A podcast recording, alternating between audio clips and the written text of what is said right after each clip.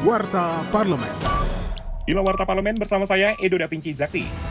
Ketua DPR RI Puan Maharani menilai kebijakan penghapusan tes COVID-19, antigen dan PCR sebagai syarat perjalanan moda transportasi darat, laut, udara, dan kereta api perlu dilakukan penerapannya dengan cermat. Karena menurut politisi fraksi PD Perjuangan itu, pemerintah harus melihat pengalaman yang lalu. Saat lonjakan COVID-19 terjadi, pelonggaran-pelonggaran dilakukan tanpa pengawasan yang baik. Selain itu, dirinya mengingatkan pelonggaran kebijakan dinilai tidak akan efektif bila tidak dibarengi dengan cakupan vaksinasi yang optimal di seluruh wilayah Indonesia.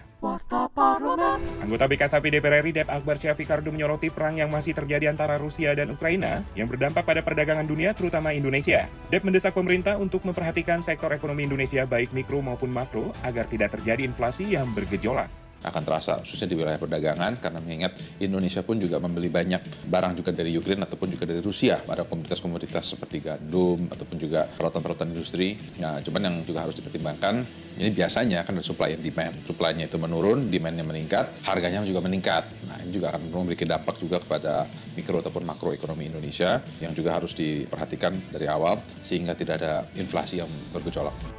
Kinerja Wakil Rakyat simak di media sosial DPR RI.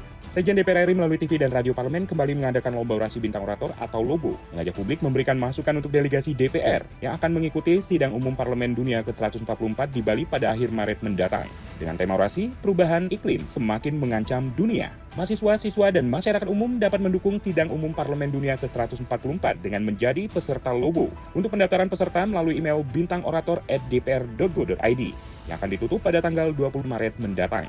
Untuk informasi lebih lanjut, pantau media sosial DPR RI. Televisi Radio Parlemen. Demikian Warta Parlemen, Produksi TV dan Radio Parlemen, Biro Pemberitaan Parlemen, Sekjen DPR RI.